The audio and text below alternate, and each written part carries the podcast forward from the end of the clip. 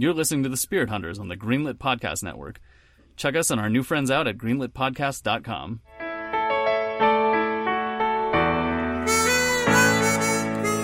Greetings, hello, and welcome to Season 2, Episode 14 of The Spirit Hunters. This is Joe.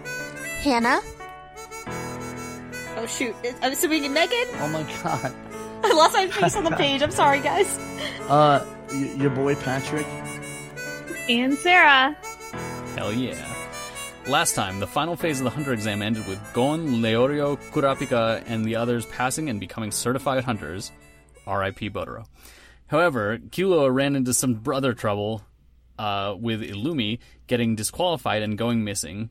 Convinced that he's been hypnotized, his friends set out to find him. Today we follow Gon, Leorio, and Kurapika on their quest to save Killua. We'll also looking into the history of assassin clans, aka ninja clans, in Japan. You better get ready. Bang. Alright, first we'll start with episode 22 A Dangerous Watchdog, or in Japanese, Kiken na Banken. The Japanese release date was February 19th, 2012. Um, on Toonami, it aired September 24th, 2016. Manga chapters are 39 and 40, and their Japanese release date for that first set um, is February 15th, 1999. The 1999 anime episodes um, would be 32 and 33, with the Japanese release date for the first set would be June 17th, 2000. Alright, so uh the episode starts off with our boys arriving in Dentora. They took a like a, a Zephyr? What is that called? A Zeppelin. Air a Zeppelin? Yeah. Uh, It's, Zeppelin. it's an Let's airship, it's- but hey airships Joe, are let's hope variants it's not full of lead though. Yeah. Okay, great. So they're generically airships. Like y people will know what you're talking about if you say airship. Okay. Um, they took an airship to Dentora region of Pa. The Dentora region of Pa It's Paokia. Pado- it's Padokia. There's a D. Is it Pad- Oh, it's a D. Okay. Padokia. That makes way more sense. Um, Padokia is what, if you look at a map of the Hunter universe or world, it looks like a misformed version of our Earth, or our, yeah, our Earth. And Padokia is, as we mentioned before, Africa. Wait. Wait, is Padokia Africa? It's like an upside down Africa. Yeah. Uh, is it upside down? Well, it's, It looks it's, like it. it's Maybe Africa, but You know, maybe, scrambled maybe in some way. Maybe it was South America that was upside down. Yeah, I think Yeah. South America's upside down. Yeah, I I don't remember. j- I'm bad They're at. just like jumbled up. Like United States is like directly below what would be Africa, and then like it was. It's a very yeah, a I'm, very I'm really mix-up bad map, at but- geography. I thought that Canada was the south of us. To be fair, it's a fucked up map, so even if you're good at geography, you'll be like, "What the fuck is going on?" yeah. I'm definitely not good. it at vaguely looks those. like something else. Um, but uh, Padokia or the Dentora region is very green and mountainous. Kukuro Mountain uh, looks an awful like Mount Fuji or Fujisan, um, but with a Wait, is black that what, cloud is that over what Mount it. Fuji's called? Fujisan? Fujisan. hmm Really, that's interesting. Yeah. Yama is mountain. Fuji, a san just means respect. So any mountain, I think's name is there's a san after it, like an honorific. I was So it's imagining like Mr. Fuji, Mr. Fuji, come Yeah. and give I wonder- the rain. I wonder if it's also a pun because the uh, onyomi pronunciation of Yama is Zan, Z A N. So Oh, that could be a thing. yeah, Mount- because God the the Chinese the Chinese for it is Shan. So like I wonder if the reason for the respect for the mountain thing is also because it's a cool pun with like the Chinese pronunciation for mountain. That's actually very interesting. I never thought about it that way. I just always thought they were just being respectful to Fuji. We should we should Um, name all our we should give all our mountain names Son or Mister like call Rocky Mountain the Rocky Mountains Rocky Mr. Mountain Rocky? San the Mr. Mountain. Appalachian. Rocky San Son. Oh my god. I am not in favor of this plan. Kilimanjaro Son. Kilimanjaro oh my god. Oh. Okay, anyway. Um, but it has a black cloud, so if you ever see Mount Fuji, um, I actually got lucky enough to visit Mount Fuji once, and it it's not visible 90% of the time just because cloud covering so you have to be there on like a very clear day in order to see it um, but the iconic picture of mount fuji is like um, a low hanging cloud like thinly veiling like the big old mountain with the, the white mountain top um, but it has a black cloud instead of that white cloud It kind of reminds me Um, of Death Mountain from Legend of Zelda. Death Oh. Mountain's like literally red and hot though, right? Well, I mean, like that black cloud around the like the, the little halo of the black cloud around it.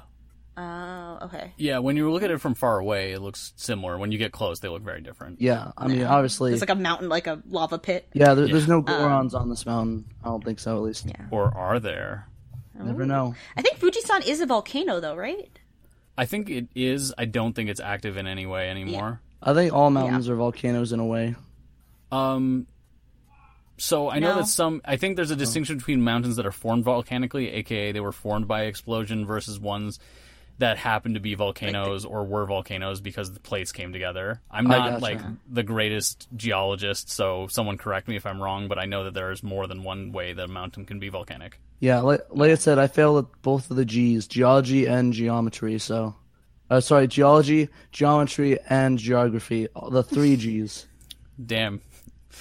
I totally suck. Uh, So, as we mentioned before, this sits on real world Africa, specifically Algeria. Specifically, there was a more detailed version if you go to the Hunterpedia. Um, they take a very scenic tour bus, uh, DBZ looking women, I to get close thing, to the mountain. Yeah.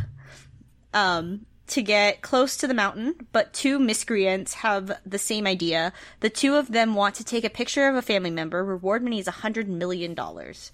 Um, who wrote the Joe or uh, was me. That was Pat? Who wrote the JoJo reference note? No, no, no. One of them actually voices Avdol in the JoJo English dub. That's why I wrote it down. oh, okay. So it's funny. um, there is a massive, assumed to be decorative stone entrance and a normal sized door. So, like, there's a big stone pathway, and then there's like a little wood door to the corner next to a guard gate. Um, That was kind of. the profiteers. Oh, sorry. I was saying that was kind of funny. I liked how funny that was.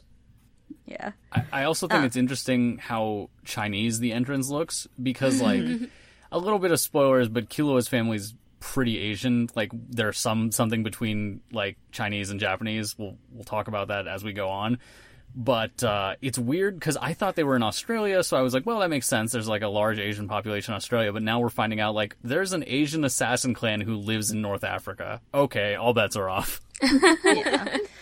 But like as we know, other than New York, the geography and like the the ethnicities of people don't match up with Yeah, what's really like going on. You know. yeah. uh, the profiteers rough up the guard, and he reluctantly gives them he gives up the key. They go through the brown door. Mike or Mike is it spelled if you want to say it in English, but they pronounce it Mike. Um, is getting a little snack a snack. um, basically, uh, the the scene plays out really comedically for like two deaths. Um, but basically, uh, they go through the door all excited. They hear screaming, and then a weird dog paw hand thing comes out of the little door and drops off two fully clothed, s- dry skeletons. Their heads bashed in. Yeah. Oh, that was really funny that they just came out skeletized. It's like, it's like you Oh, ever, yeah. like you ever eat like a like a wing and you just like put your mouth around it to get all the meat off. It's kind of like that. Yeah, Yeah. essentially. it felt like Um, a that Looney actually reminds me, it's time to rate their deaths. I need to come up with a better intro. Oh, Uh, in this segment, we rate uh, the deaths of our fellow comrades from 1 to 10. We'll have Joe edit in the wheel, Arbitrarily- wheel of fortune. Wheel of I'm Fortune. not doing that. Yeah, he's gonna edit Deaths that of Fortune. I'm spe- I speak Um, for you, Joe. You're gonna edit that in. F- Fuck. But so for these two unnamed thieves who have three seconds of screen time and die off screen, uh, what would we rate these deaths, guys? Uh, two out of ten because I didn't get to see how their skeletons came off like that. Yeah. Three out of ten because it was lame, but it was kind of funny. Yeah, That's fair. That's a fair. It felt very Looney Tunes. Like it feels like in those episodes of Looney Tunes where like something scary happens, where like Bugs is like, "Oh my god, I'm in a weird place." Like it felt like one of those things. Yeah, Like, or what's we're like there? S- Sylvester would catch Tweety in his mouth, but like he'll emerge fine. like two seconds later, like, oh, we're good. yeah. God. Um, yeah, I thought it was. In, I thought it was pretty. I think it was pretty skilled, so I'll give it a a three. Like no no meat left, no cartilage, no tendons. The somehow the skeletons were attached without any of that stuff. So like, Maybe I think I know why the skull, the skull that that Bastion skull thing appeared. Maybe like had a silly straw and just put it into the head and drank the brains out. Maybe. Maybe. Every- Maybe. Yo, okay, so you guys probably hate it when people like leave lots of meat on like chicken bones, right? Yes. Okay, every time Yeah, I there's go meat to- in between the two bones, bitches. Yeah. Like, every time I eat chicken wings with anyone, if they don't fucking clean it, I'm just like, I'm never eating chicken wings Oh, with Joe. you again. I I, th- I thought you were gonna say that you eat the rest of the meat off of it. I was like, oh my Dear god. Lord, no. What the fuck? No, that's really gross because like the whole thing has to go into your mouth. But no, I agree. Like I've seen some people don't like bones. Some people. I, I also hate people who get boneless wings because those are chicken nuggets, y'all. Like get out of my face. those aren't wings. I don't know. I, I Chicken usually eat all the meat. I have trouble on the top of the bottom of the chicken. Like I always have issues Um, eating those. So a friend of mine who did um, competitive eating taught me a way to eat a chicken bone. So I'll try to explain it the best I can for the podcast. I'm really worried So you take a going. wing. So you take a wing, you uh, take both ends of like the flat wing, so like the the one with like the oval. You twist the bones in opposite directions. Yeah. Then you pull out one of the bones, and then you have like all the meat on one stick, and you just bite through it and suck off all the meat. Ooh yes, I like it. So it's a very like if you've ever seen it done for like competitive eating, it is disgusting because it's competitive eating, but it's also very efficient and like a cleaner way to eat meat instead of like smashing it into your face and like sticking your tongue between like the two. That's what I usually do. That's what. And that don't know. friend's name. But like, I don't know. is Is it just me that people struggle eating the top and the bottom of it? Like oh. after you get the middle piece out, I don't know. I always have issue with the top and the bottom of the chicken. Like the cartilage. Just some Like, people yeah, don't eat it. top. Yeah, it's kind of hard. that's that's the best part, man. It's the crispiest, It's the most best. fla- gelatinous. All right. Well, anyway, other than chicken bone eating. One of the chicken bone podcast. Um, so the nice old guard, Zebro, lets them know they are the first friends to ever come visit, but he won't let them inside. Mike has very strict orders to kill every intruder who comes inside. Kurapika uses his big brain powers to question our old guard friend, how our old guard friend even functions. The guard reveals the key is specifically for intruders. The guard isn't a guard, he's just a janitor. The massive front gate isn't locked at all. The crew gives a comical attempt at the testing gates, which are what the big stone gates are called. Um, but Zeburo is hella buff. Um, is that Aura slash Nen I see? He has like a little white, you know, he like powers up essentially, kind of like picture like a thinner Goku version. Uses hormone. Uh, yeah. It's kind of like Master Roshi-ish. Master Roshi, yeah. So he powers up um, this old dude and then just pushes the gates. Um, and he opens the 1st gate, uh, which are two tons each. There are seven doors in all, and each set is twice as heavy as the one before. So knowing that math, how heavy is door seven? Okay, I want to voice a question hello, I have. hello, heavy. Yes. No, okay. So I've been thinking about this. Like, I I've never built a door. I'm gonna preface that with this. I've never built a door.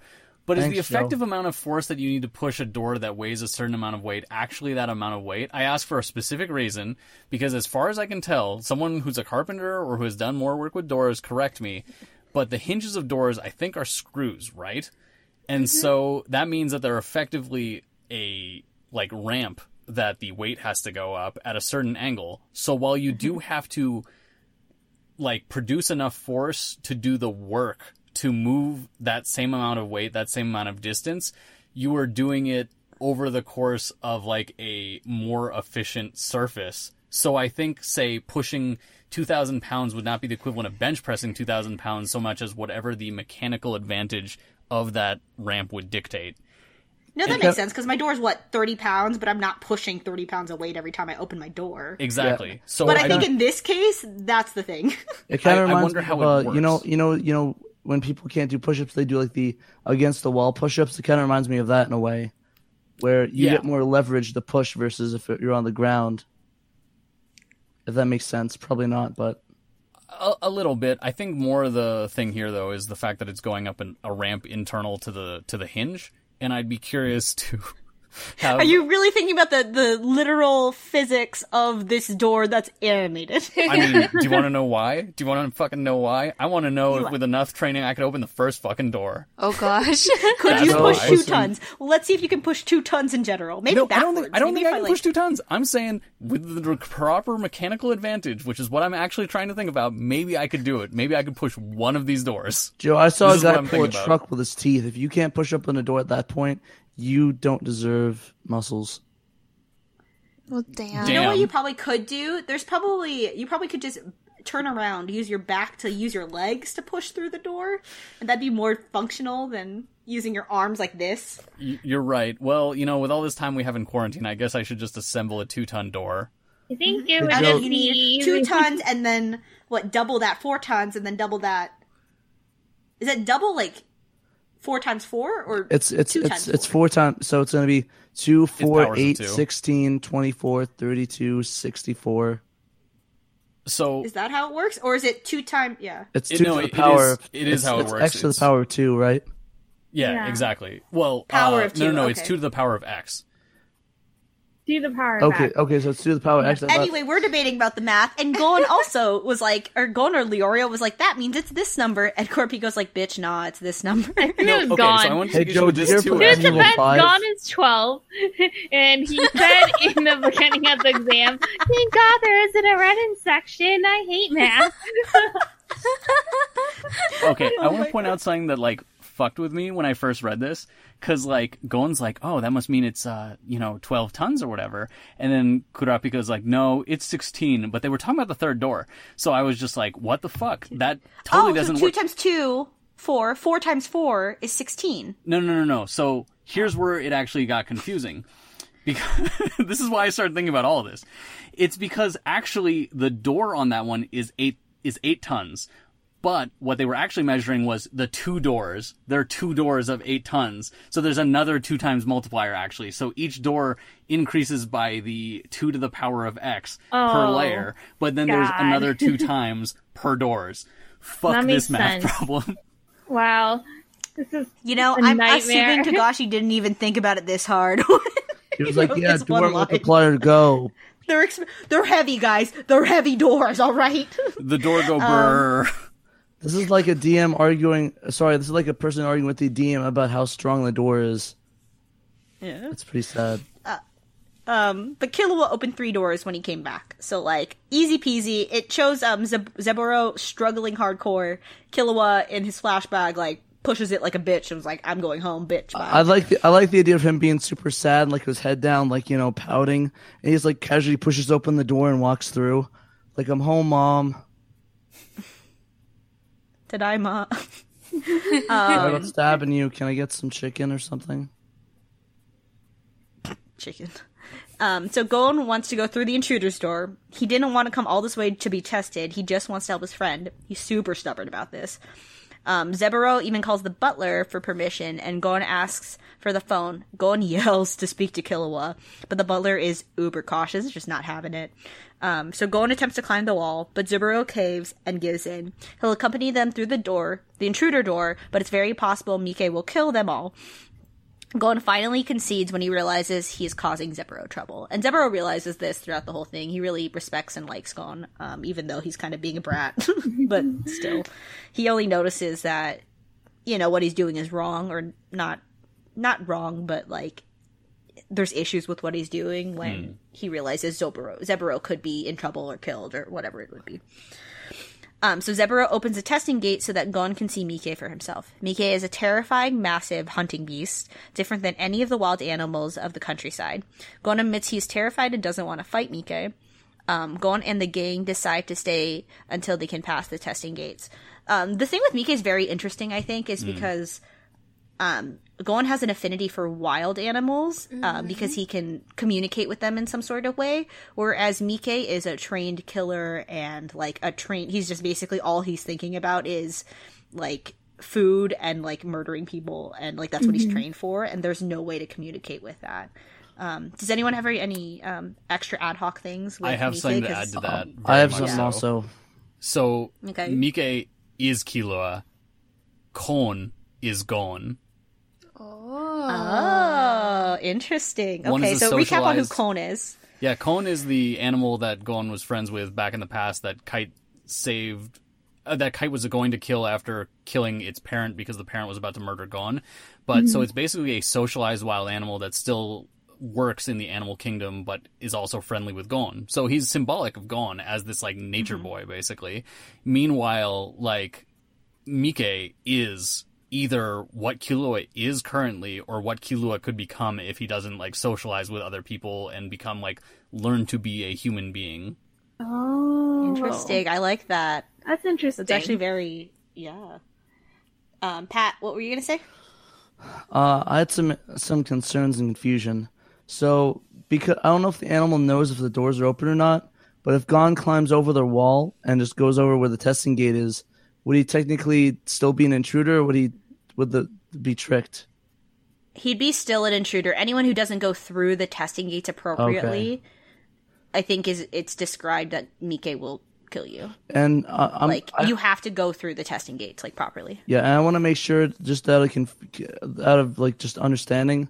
So he opened the te- the doors for them, but they have to go go back and go through them again, right? They can't like kick him in the shins and make a run for it. I think they could, but I think it's kind of like a you're not going to make it much further if you try doing that because there's other ways that shit could fuck up. I guess so. Plus, plus they respect Zebro enough to respect his wishes and be like, mm-hmm. we're really just here to see what Mike is, and not like trick him and like run. Yeah. I got you. So like th- he can't just hold the door open for them or something and be like, "Here you go, buddies." He doesn't want to. Like that's not the po- like he'll get in trouble if he does that. it also won't do them much good because there's Yeah. other shit that comes up later that gets in their way. so the the the idea is they need the strength to open the door for what's coming to them in the future, right? Mm-hmm. yeah. yeah, Gotcha. So That's a good way to look at it. so we getting like a, a montage weight gain arc. Possibly Okay, well if I if I don't see Gon bench pressing, like not a whole arc. Don't worry. all right, it's well if I don't see him bench pressing something, I'm gonna be very upset. Patrick, you're going to be pretty satisfied, is all I'm going to say. All right, well I you'll be better fine, I better see some JoJo esque muscles on these people by the end of this, or else I'm gonna be sad. you do see JoJo S muscles on one particular character. Um, spoiler alert. Oh, I can't. No, no, no, no. That's all I need. It to starts know. with a B and ends with a T. Well, I better they better be ripped, or I'm gonna be very unsatisfied. Joe, do you know who I'm talking about? No, I don't, but it's it's all good. I can. We'll see. I'll chat you. I'll figure it out It'll later. be fine. Awesome. Well, Yeah. anyways, Um, yeah, I guess those are my concerns. I was just a bit confused on it. Like, I wasn't sure if he was like, okay, I'll open the door gates for you, or it's like, I'm gonna open the gates just to show you that. Now you gotta go back outside and open those fuckers yourself. But I thank mean, you for clarifying. kinda- And they can leave at any point. They just can't get in. Yeah. Uh, It's like the reverse Hotel California. Yeah. But yeah, no, I- I, was just I just want to be clarified because I was a bit confused watching it. But Makes sense. Yeah. I mean, you'll find out more as you go through this, but this section is definitely the parallel to Rescue Yukina. So if you think about it in those terms, this is the fucking creepy vagina hand guy who shows up at the Oh. entrance of Tarukane's uh, castle. I don't But know he's where like the, the I don't know whether to be concerned or terrified. Well, except it's parallel universe, so everyone here is at least is at least neutral to everyone, and in some there's way, no hand some vagina cases people friendly. in this arc, right?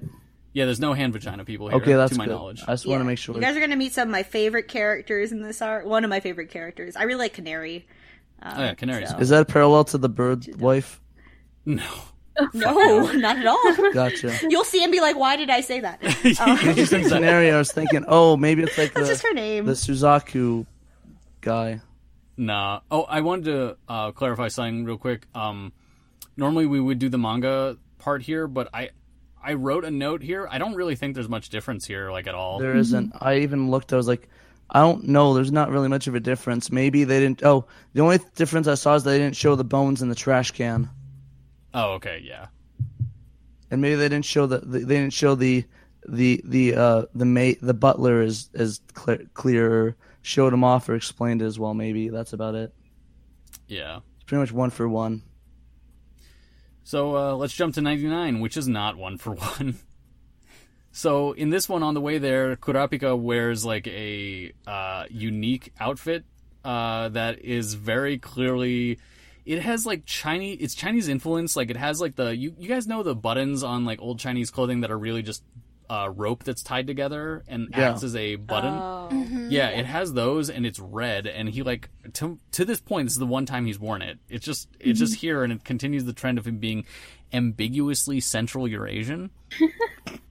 so in this Love one, the ambiguousness. yeah, in this one they give a name to the DBZ looking woman, and her name is Coco Lu. Uh, which, Random. if you well, if you say it with a in with Japanese, Oh, like the mountain. Which basically just the mountain name. Almost, they just change the O and ooze, and then it just becomes her name. So, Kukuru, Kokuru, basically. Imagine being So- named after a mountain, just have your destiny to tour it. Yeah.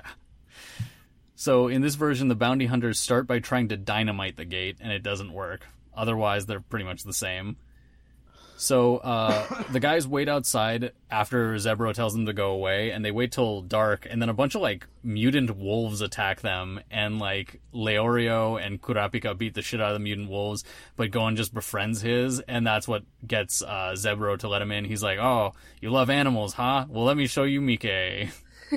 Wait, that's and then like they don't have to. They just go in, No, no, or like they're just gonna see Mike. Yeah, he sees Mike, and then he's like, Oh, he's okay. not. They're not like the wolves you just tamed. It's a fucking monster. Oh. Got it. Okay, that makes more sense. And then this is the point where the ending theme for the 99 version changes because for them they consider the season having changed at the end of the hunter exam, while for 2011 they consider it after this. This season, this arc. Yeah. Interesting. So yeah, what do you guys think about the intro to uh, the Zoldyck family? Like you're not actually meeting members yet, but like you're getting an idea of the atmosphere. And I guess you met Illumi last time, and he kind of gave you the uh, hard knock course for who they are. Uh, I really liked it. Um, It also, I guess, talking about like the setting of the world. It, I don't know why it keeps on surprising me about how modern it is in terms of like technology, and also I guess like culturally as well. Just like having tours, like it, it that seems such a very 20th century concept that Mm. in when I think of fantasy worlds, it, it's like always vaguely the Middle Ages. So it always surprises me that there's so much like technology involved. Yeah. They they definitely fucked up by having it start with a sail ship that make you think it's the fucking 1800s or some shit. Yeah. I think the only thing I dislike about like I know they like mentioned like oh this is the Datora region of this, but mm-hmm. other than like one area we'll see later, everything kind of looks like it could be in the same country, like without fail. Like for me, I think mm-hmm. there isn't much there isn't much to distinguish yet between the like between where we were with the hunter exam and where we are now other than slight geographical changes you know what i mean like Right. it's a little woodsier but like it's not that much different like drastically so then I think it's very much a Japanese attitude from the late uh, 20th century. Like the idea of like, hey, everywhere that's in the first world is pretty much like Japan, you know, which is super incorrect. But it, it Right. it's it's the opposite problem late 20th century U.S. had, where it's just like everywhere that's not the U.S., even if it's in the first world, is super hyper different, and it's just like, mm, Yeah. th- there's something in between those two positions, guys. Right. That's fair Yeah, and so I think it's like one of those cases. And so it also suffers from that because like as Megan mentioned there is one place that is highly differentiated, but that's because they're not part of the first world. Like the place they go to, it's just like, "Oh, this is kind of North Korea." Ew. Yeah that is like the one thing and you won't see it for a long long time. Yeah. but yeah otherwise i actually really liked um i like this. It, it's interesting to get to know not just the family but like the people around the family like zebro and then you'll see you see the butler and then i mentioned canary a little early but you'll see her or him her that's a her. It. um but you know you'll get to meet a lot more characters. Huh? Him, her, bird. Him, her i just i wanted to keep it spoiler free but i guess canary's a woman like sorry guys Well, um she's not but- a girl, but not yet a woman. Oh, no, I don't- basically. Not co- not touching that one. Uh, no, that was a Britney Spears reference. Anyways, Uh, everyone's favorite obscure anime, Britney Spears. Honestly, the older I get, the more that head shaving thing does not affect me. Like I, I vouch for her. I'm on her side on that one. Like, Yeah, we could talk about this another time, but the fact that she's in this weird like ward state because of that as a way to take Yeah. advantage of her like monetarily is really fucked up. But uh, everyone look into that because apparently, um, she's like a, she's like a com- a communist icon now, or like a social. Oh yeah, there's also that. I forgot about that. But yeah, oh, part of that probably has to do with her being like literally exploited by her family. But yeah, Yikes! Wow, yeah. reassess 2008 Britney Spears, y'all. yeah, that's look into what's really up with her. Sad.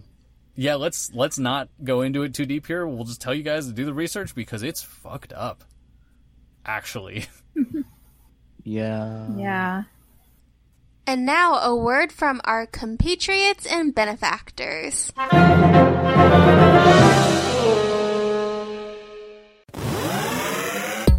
My name is Jonathan Dunn, and I'm inviting you to listen to Our Three Cents, a weekly podcast where myself and two of my very best gaming chums are counting down our top 100 favourite video games of all time. For all the episodes and information, check out our website, www.our3cents.co.uk. There are a lot of podcasts with comic book reviews and interviews with some of the greatest creators in the industry, but only one will tell you scientifically what the worst comic book of all time is. And the best. We've been ranking comic book stories for six years. We have a list with over a thousand comics on it, and we're adding more every month. War Rocket Ajax on the Greenlit Podcast Network. Let's get into this week's research topic. It's going to be assassin clans in Japan. Hey guys, some preemptive self corrections for the following research segment, but Japanese warlord Oda Nobunaga was not at least publicly a Christian, but allied himself with Japanese and foreign Christians for political, personal, and tactical reasons. His son converted later, but I'm unaware of the circumstances. On the subject of Christianity in Japan, it was actually the Portuguese who brought it there, which is something I probably should have remembered, but my statement about Matteo Ricci holds true for China. With that done, enjoy the show and our little research segment. Uh, Oh, yeah. So, pretty much just a ninja. Ninjas. You should really ask a ninja. Of course, there are various types of assassins in Japan, but they're not quite as organized as the ninja, a shinobi were. Um, so, these were trained covert agents or mercenaries for hire in feudal Japan. They are experts in things such as espionage, deception, and surprise attacks. They're basically the antithesis of samurai, and we're seen in ninja were their methods were seen as dishonorable and beneath the samurai. And they the ninja um, was first, I believe, recorded in the 15th century during the Sengoku period. Um, so this was I forgot what the translation is. Very exact Uh, Sengoku's Warring States. warring states, you know. So these these guys are popping while Kagome was running around with Inuyasha.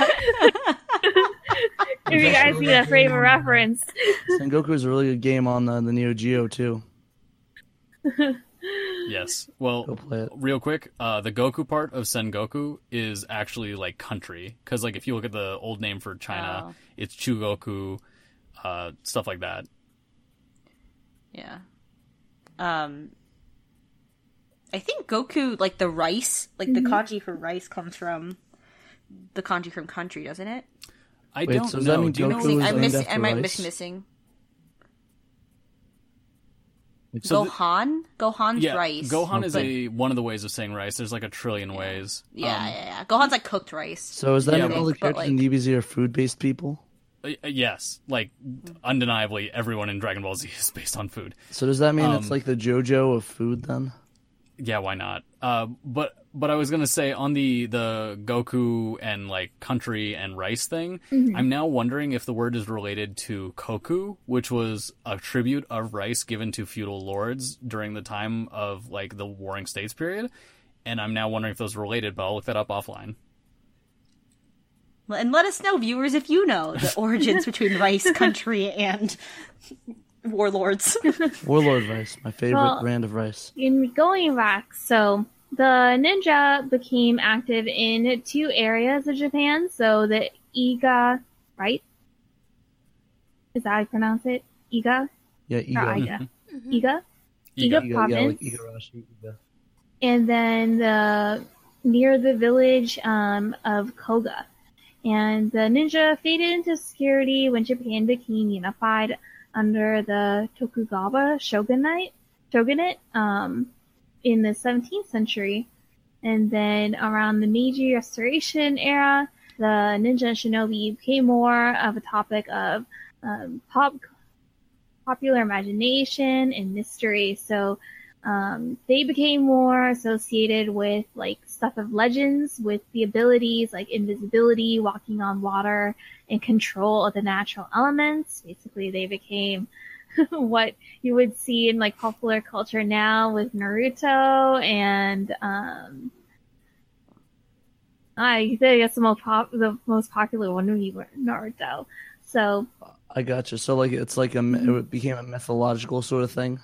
Right. So these are very much very real people who were like more like grounded, um, like soldiers for hire. Um, but they became, because they were so mysterious that there wasn't too many, like, they weren't out in the open like samurai were. So there was more, they had more leeway to becoming more mystified when in like later in later history and culture. And um, So like, m oh sorry, oh, go ahead. more of a modern comparison would be more like shinobi were soldiers, were like army soldiers in modern time, versus like ninja were like more like the CIA, where they did things like covertly and like you didn't know they were there Wait, until you like said uh, shinobi and ninja. You mean samurai and ninja? oh samurai, yeah, yeah, sorry, samurai were like more like like upfront soldiers who were like you knew that you you could identify them by headgear, right? Versus like a ninja was like more of like a Like a black ops. in Yeah. Yeah. yeah, but not like really hiding around, more just like infiltrating. It makes you Yeah. wonder Or if like these- they were if these feats they say are maybe like like you know exaggerations like oh they they mo- they move so fast in the water they were like running on it or you know they were hanging upside down or doing something or you know Yeah, like he could kill a man with rocks going in his ears without anyone knowing, or something Wait, crazy me. like that. Wait, Wait, what, what's the what's the rock thing? Is that a real thing or? no, it's no, it's not. I'm just, oh. I was Oh, just okay. throwing out something ridiculous. so You so- know that would be a pretty good like slowly sabotage someone, like drop a pebble in their ear and like infect them. yeah What the fuck?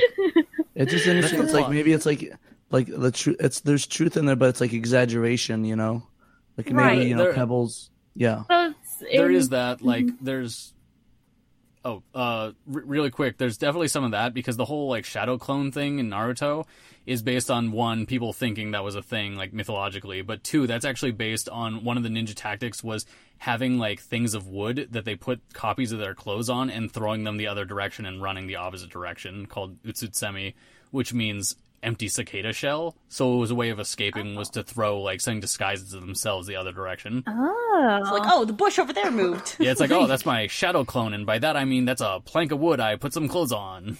that is pretty cool.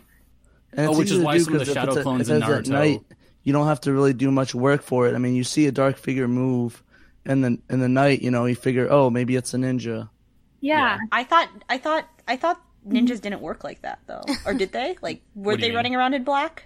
I Uh, mean, so I- they they could be, they might not be.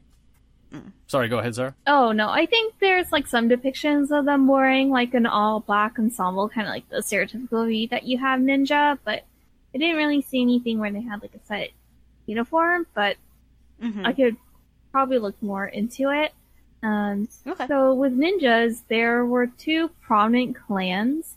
Um, so mentioned before the Iga and the Koga clans, and these were both villages devoted to training ninja.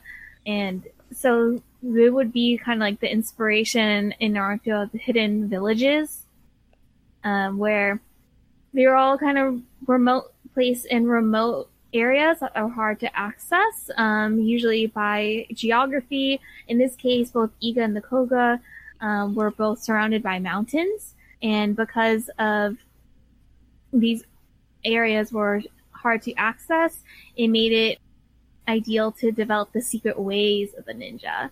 And unlike normal commoners or samurai who are hired to be spies or mercenaries, um, the ninja from both these areas were were professionals. They weren't. They knew what they were doing, and They knew.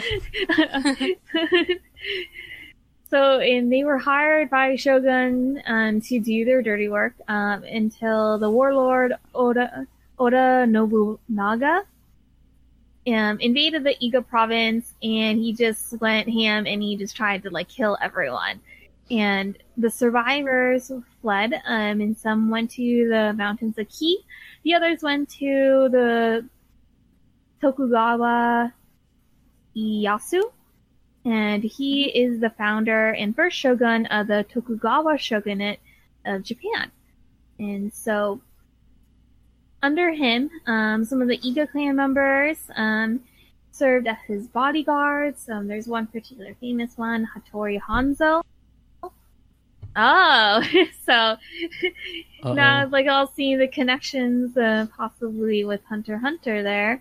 Um, so the Iga and the Koga ninja kind of played, um, both played major roles in several battles um, for under Tokugawa to get dominance in Japan, and they also helped with a particular battle in Sekigahara, um, where the Iga acted as the guards to for the inner compound of the castle, while the Koga kind of acted as the police force and assisted with guarding the outer gate.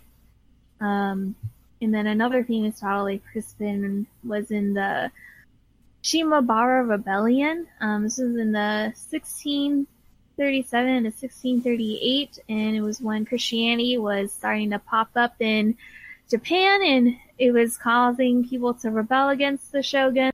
And so, um, the Koga were recruited by Tokugawa um, Iemitsu um, to kind of fuck things up for the rebels. So they would infiltrate the castle um, of Hara Castle, which was the rebel hideout. And they would gather intelligence on them, so figuring out the layout of the castle, getting secret passwords that the rebels use, and even stole their food and supplies. And so with that inner sabotage, yeah, it was like, yeah, it was like a some cheap cheap moves that they were pulling here. But it, so when it was finally time for the Tokugawa to take siege of the castle, the rebels pretty much were weakened considerably, and he even had the ninja act as um, spies among the rebels. So it was both sabotage physically and mentally going on internally. Um, and the shogunate army was able to uh, defeat the rebels and force Christianity to go underground. And that's I think Dang. uh, Joe. what do you Shit. I was gonna say, I think there's a couple interesting aspects here. Like one, I it wasn't mentioned earlier. You mentioned the Battle of Sekigahara, but um, that battle was the most important battle in all of Japanese history until World War II, probably. Um, because that is what ended the Warring States period. So the fact that the ninja were able to play such a prominent role as the guardians of like the future shogun was like a major fucking deal. Um, I'm not saying you said it wasn't big. I'm saying like it is bigger than big. Uh, it, it's pretty crazy. But I think there's another interesting aspect here because notice how there is a religious aspect to this. The the ninjas are not religiously affiliated, but the enemies in both of, in two of these cases are incredibly religious. Oda Nobunaga, Christian, like was trying to bring Christianity to be the state religion of Japan. Um, so he tried wiping out the ninjas. The ninjas got their revenge by not only like being on the winning side of the Tokugawa shogunate's battle to win, you know, the Sengoku period, but also then later eliminating all remaining Christians in like a, a terrible slaughter. So I'm wondering if there was not only the political aspect of the Christians not having been on the same side as the ninja, but also if there might have been aspects of Christianity that would expressly forbid the use of mercenaries who were specifically non frontline combat, very reconnaissance and assassination based, and maybe there was an ethical question that they were not allowed to use forces similar to that, and that could have eventually led to the destruction of uh, Christianity in Japan. Yeah, it's really interesting though because it makes me wonder if that battle had not gone the way it did. Do you think that maybe the boot, the, the the levels of Buddhism that's practiced in the country would have gone down if Christianity sort of prevailed in a way and hadn't been drawn Um, underground? So it wasn't. So I, I might not have um, stated this as clearly as possible, but Sekigahara was the ultimate battle of the Sengoku period. But the whole thing with Oda Nobunaga had happened a couple years earlier. Nobunaga was basically the guy who started the unification process of Japan, and then was killed. And then two other dudes fought the final battle of Sekigahara. Who one who was his from his rival, and then another was another Western. Like there was a Eastern army and a hmm. Western army, and they ended up fighting the final battle. But Nobunaga was the one who, before the Eastern and Western armies had kind of become a thing, he was the guy who was trying to unify from the center out, and then he got murdered, and the two East and West sides kind of tried to pincer in and take over each other. Yeah, if you go ah, to Osaka Castle, mm-hmm. is essentially shelled out in a ginormous history museum lesson, um, featuring this battle and some artifacts, and mostly mostly not real artifacts, just replicas and things. But you can see um, all that stuff. Um, and if Nobunaga, the names Nobunaga, Hideyoshi, and um, Tokugawa sound very familiar, um, it's probably because those names have been used in anime very, very frequently, just because of how famous those um, commanders and people were, and important and influential in Japanese history and Used in video games too. Yeah. Yeah, lots of lots of incarnations. Um, I think it's called Nobunaga Nobunaga Concerto, which is like a time travel period piece um, about that um, period of war. Um, but otherwise, that's a little off topic from ninja clans and stuff. But I feel like I learned a lot about ninja. Yeah, Yeah, no, pretty there's- awesome. Thank you. Thank you guys. it's crazy how much they've just like permeated every aspect of popular culture. Because like, um, correct me if I'm wrong, but does anyone remember Pokemon Gold and Silver that well? Yeah, I do. There is one Pokemon that looked like a little ninja. Well, there's that, but I, I'm I'm mentioning it because like one, there was a poison gym leader who was a ninja whose name was Koga, but I'm pretty sure that in Pokemon Gold and Silver, when he became part of the Elite Four, his replacement was a woman named Iga, Huh, interesting. who was also a ninja. cool. no, I had no idea. Well, when I was looking into it, I tried to do some background research, but clear, like not as in depth. So I had really no context of like Oda. Um, what how do you pronounce his name? Uh, Oda Nobunaga. So that was really interesting to learn because I kind of remember from Catholic school a little bit of history of how Christianity it was um spread in Japan. I know like Christians obviously went through a lot of persecution. Um but I had really no idea that there is that specific history. So that's really interesting. I'm trying to think what in Christianity would prevent like you can't have ninjas other than it's not okay to kill. I feel Well, probably that's the a really. primary I mean, thing. Christians Crusades have would say otherwise. So there's a whole concept in Christianity where a lot of people over the course of years, uh, philosopher, Christian philosophers talked about the idea of just war and what you could do Oh, that was considered a justifiable method of winning. And I'm wondering whether or not what ninjas did were within the bounds of practice. maybe the secrecy behind it. Like if it's Because not in the front lines, that it's underhanded. They're just be like, they're just a bunch of Judases running around backstabbing people. Plus, like you have to take into account. I think I don't know where Christianity are rooted from in in terms of Japan. Um, I feel like it's from Dutch settlers. I It don't is know, I'm Dutch making that up, or settlers. Spanish. Um, Is I think there I know have Dutch people were there. Yeah, Dutch people Dutch were there, settlers that brought think- documents over that were like Christian studies, and they traded No, with them. So that's a thing, but I think there were monks. I think there were uh, monks who had come to Japan earlier than that. Like there was a guy named Matteo Ricci, I think, who was an Italian monk who showed up like a century earlier during like the voyages of exploration, like Magellan times, and started converting people in China and then Japan. I forget if that's the correct order, but like people were already doing that, and I think the Dutch presence might have added to it rather than been the initial route. Yeah. Um, but I was thinking that in mix with Christianity's culture of like just war, it probably had influence, obviously, from the Japanese, the rooted culture it was in already. Um, so, you know, the Japanese weren't fond of um, things that weren't honorable in a sense. So it probably played influence to why ninjas were banned. Um, in addition. But yeah. Real quick, I'm gonna say fact check me on the Matteo Ricci thing. He was definitely in China. I don't know if he ever made it to Japan or if one of his disciples made it to Japan. So just leave that for the listeners to look up if you ever want to look up Christianization of Asia. Yes, let us know on Facebook or Twitter of our correctness of these the the, the uh, introduction to Christianity into the into Japan. The most the most important topic of all time. Wait, don't we talk about anime on this podcast? No. Only religious history. Fair. That's the secret. I've really just been tricking you guys into my new Bible study group. God damn it, Joe! I didn't know this was college all over again. Welcome to the goddamn Haka show. The goddamn Haku show. And with that note, Yeah, on that anything note. else anyone wants to add before we take it out? Perfect. I mean, Uh, yeah. who's taking us out? Patrick, Oh, take us me, out. Yeah. I will take everything out.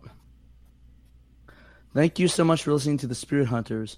Please hit us up with questions or requests, or just chat on our Facebook at Spirit Hunter Pod and our Twitter at the same Spirit Hunter Pod. If you enjoyed the show and want to find a way to introduce it to other people, give us a review on Apple Podcasts or whenever you listen.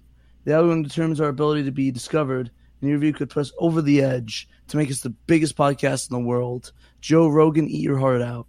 Ooh. Also, Oh, Yeah, we're taking man, it you down, got all Joe the jujitsu Rogan. bros. Oh my No. God. I don't even want to mess with the crazies who listen to Joe Rogan. Uh-uh. Are we just ending episodes by uh-uh. calling people out now? yeah. All right. All right, so heads up. Today's music intro is made by S- So Harmonio. Check them out at youtube.com slash use as Harmonio. See you on the other side, and we're coming for you, Joe Rogan. God. Nope, no, we No, are we're not. not. Joe Rogan, you stay where you are, you wonderful little buddy. Bye, Just keep telling me about guys. jujitsu. Okay, see you Bye. guys. Bye, you guys. قد لمعت عيناه بالعزم انتفضت يمناه في هدوء الليل من هو الصامد المغامر في وجه